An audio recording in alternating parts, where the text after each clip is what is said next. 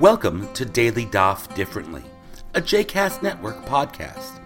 This daily podcast invites you to join us to study the daily Talmud page with a variety of liberal rabbis and teachers.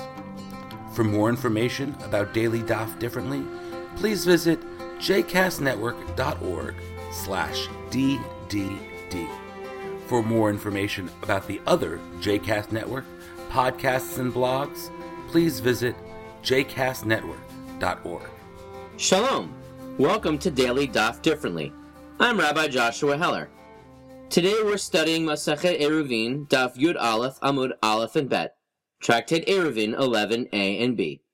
We're still talking about how to turn a semi-private area or a minor street called a mavoi into a private area for the purpose of carrying on Shabbat. We've been talking up until this point about using a crossbeam or posts at the entrance, but those have their limitations.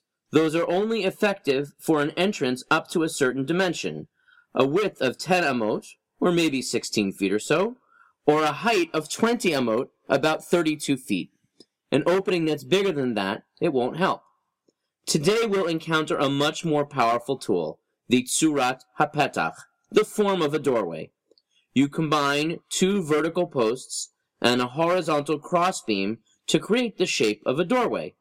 And by having that doorway shape, you can close off an open space that is much taller than 20 amot or wider than 10. Conceptually, what we're saying is that a full-on doorway is fundamentally different from an opening that might be demarcated by a single beam or post or even two such elements. And it turns out this is an important construct because it is used in almost every Eruv that is created today. So the first Amud of this daf covers a series of views that might object to or seek to limit the power of the Tzurat HaPetach. So for example, the sage Rav objects to the idea that a Tzurat HaPetach will work with an opening wider than 10 amot. Another major concern is raised by Rav Yosef, that this Tzurat HaPetach structure might allow you to close off a very wide distance, hundreds of feet, with just one doorway or with a series. And so you end up with an opening that is parutz miruba al haomed, which has more broken spaces, open spaces, than standing barrier. And you have a barrier that ends up being mostly empty space. Um, Rav Yosef's objection is precisely the reason why Tzurat HaPetach becomes so valuable, because that's exactly what it enables you to do to block off a great deal of space with very little material, a barrier that is mostly empty space. The Gemara really gets into this issue by analyzing the case of a man from the valley of Beit Horsan, who put four poles into the four corners of his field and strung a vine from pole to pole, using the least possible material, the barest of frame along the edges, to create a barrier around his field. In fact, there are just the thinnest of poles at the corners and a vine across the top. He's created a whole wall with four sticks and some vines. Reish Lakish declared that this was a valid barrier for the purpose of an Eruv and for the purpose of separating crops that are not allowed to be grown together according to biblical law. Rabbi Yochanan regards it as valid for separating those crops that need to be separated from each other, but not for the purpose of demarcating a Shabbat barrier. However, as most commentators understand the Talmud's discussion, the conclusion is that Rabbi Yochanan and Reish Lakish are really only arguing about a specific situation where the vine is running along the side of the poles rather than the top. Therefore, the conclusion that most commentators come to is that as long as the top piece, in this case a vine, runs along the top of the poles and not on the side of the poles, that construction is considered to be a valid barrier no matter what the distance between the poles. So you could hypothetically construct an Eruv for a whole city that consisted of four poles at the corners and a whole lot of very strong vine that runs from the top of one to the top of the next. Now, of course, that's not really practical, but nevertheless, most modern Eruvin rely very heavily on this principle. There are more than four poles, but typically using either utility poles or specially constructed ones, which are at a distance of much more than 10 amot, and there will be a wire or string that runs from one to the next, creating a wall that is actually nothing but openings with only the poles, which serve as the doorposts of these doorways, and the wires serving as the lintels or top beams of these doorways. So it is a wall which could be miles in length, consisting entirely of doors. Now, of course, there's a challenge. In our discussion, we saw that to have a valid Tzurat HaPetach, in order to have it count as a doorway, it is critical that the horizontal crosspiece, the lintel, be directly over the verticals. So a typical telephone or utility pole, however, has the wires running not over the very top of the pole, but attached to cross pieces, or running attached to the side. So therefore, you have to use some special tricks to use those utility poles and make them part of a tzurat petach, so that somehow those wires are running across the top of something. Along the discussion, we learned some other important principles about tzurat petach. One is that tzurat petach, that shape of a doorway, has to be strong enough at least to hold a door of minimal weight. The other, and so that affects the material that tzurat petach can be made out of. In practice, often on an Eruv, you may use material that really can't stand under its own weight. Wire or even silicone caulk or thick paint running up the side of a pole or a fence as your crosspiece. However, there's another issue that comes up.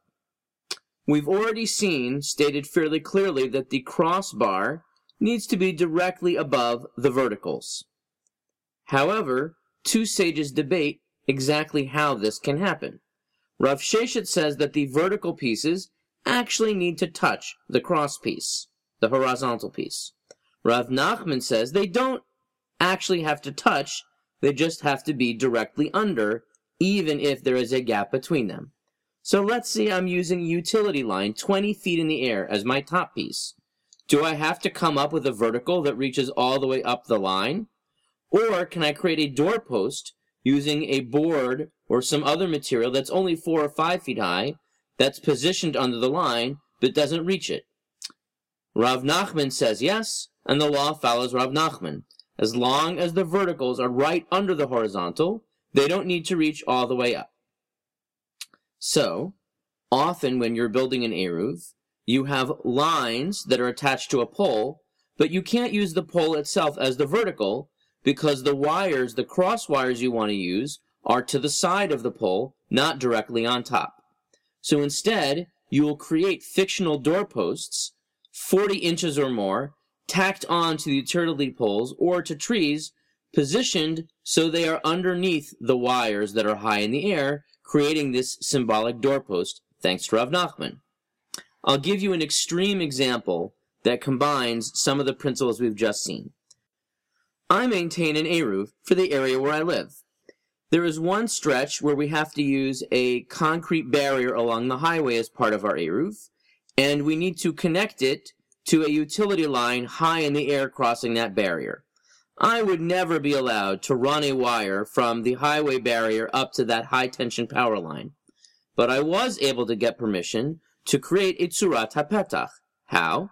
By putting a thin layer of silicone on that barrier directly under the line, and then when that line hit a pole further down, further along, um, there is a wire going up to that line, creating a tzurat hapetach. So I had to use a special laser level to make sure that my silicone doorpost was really under my horizontal lintel. But when I was done, I had a doorway dozens of feet tall and dozens of feet wide, consisting of an existing power line running across a stretch of road, some silicone putty running up a concrete barrier, and a wire on the other side. And this section of Talmud is what makes that kosher. At the end of this Amud, we also see a fascinating example of rabbinic civil disobedience. Remember, Rav Sheshet had said that it's not kosher to have verticals that don't reach your crossbeam. He saw that they were doing exactly that, following the position of Rav Nachman and the position we follow today, in the home of someone very important, the Reish Galuta, who was the exilarch and the political leader of the entire community. So Rav Sheshet had his assistants, Rav Gada, tear down the poles. Now, needless to say, Rav Gada was punished for destroying the exilarch's Eruv until Rav Sheshet intervened. What strikes me here is that Rav Sheshet saw people behaving in a way that he felt was too lenient, and he was very active in disrupting their behavior. So we can think in our own day about whether if someone is observing in a way of which we disapprove, do we let them be, or do we actively disrupt them? Do we follow the approach of Rav Nachman or Rav Sheshet? I hope you've enjoyed today's episode of Daily Daf Differently, and that you'll join us again tomorrow for a new page.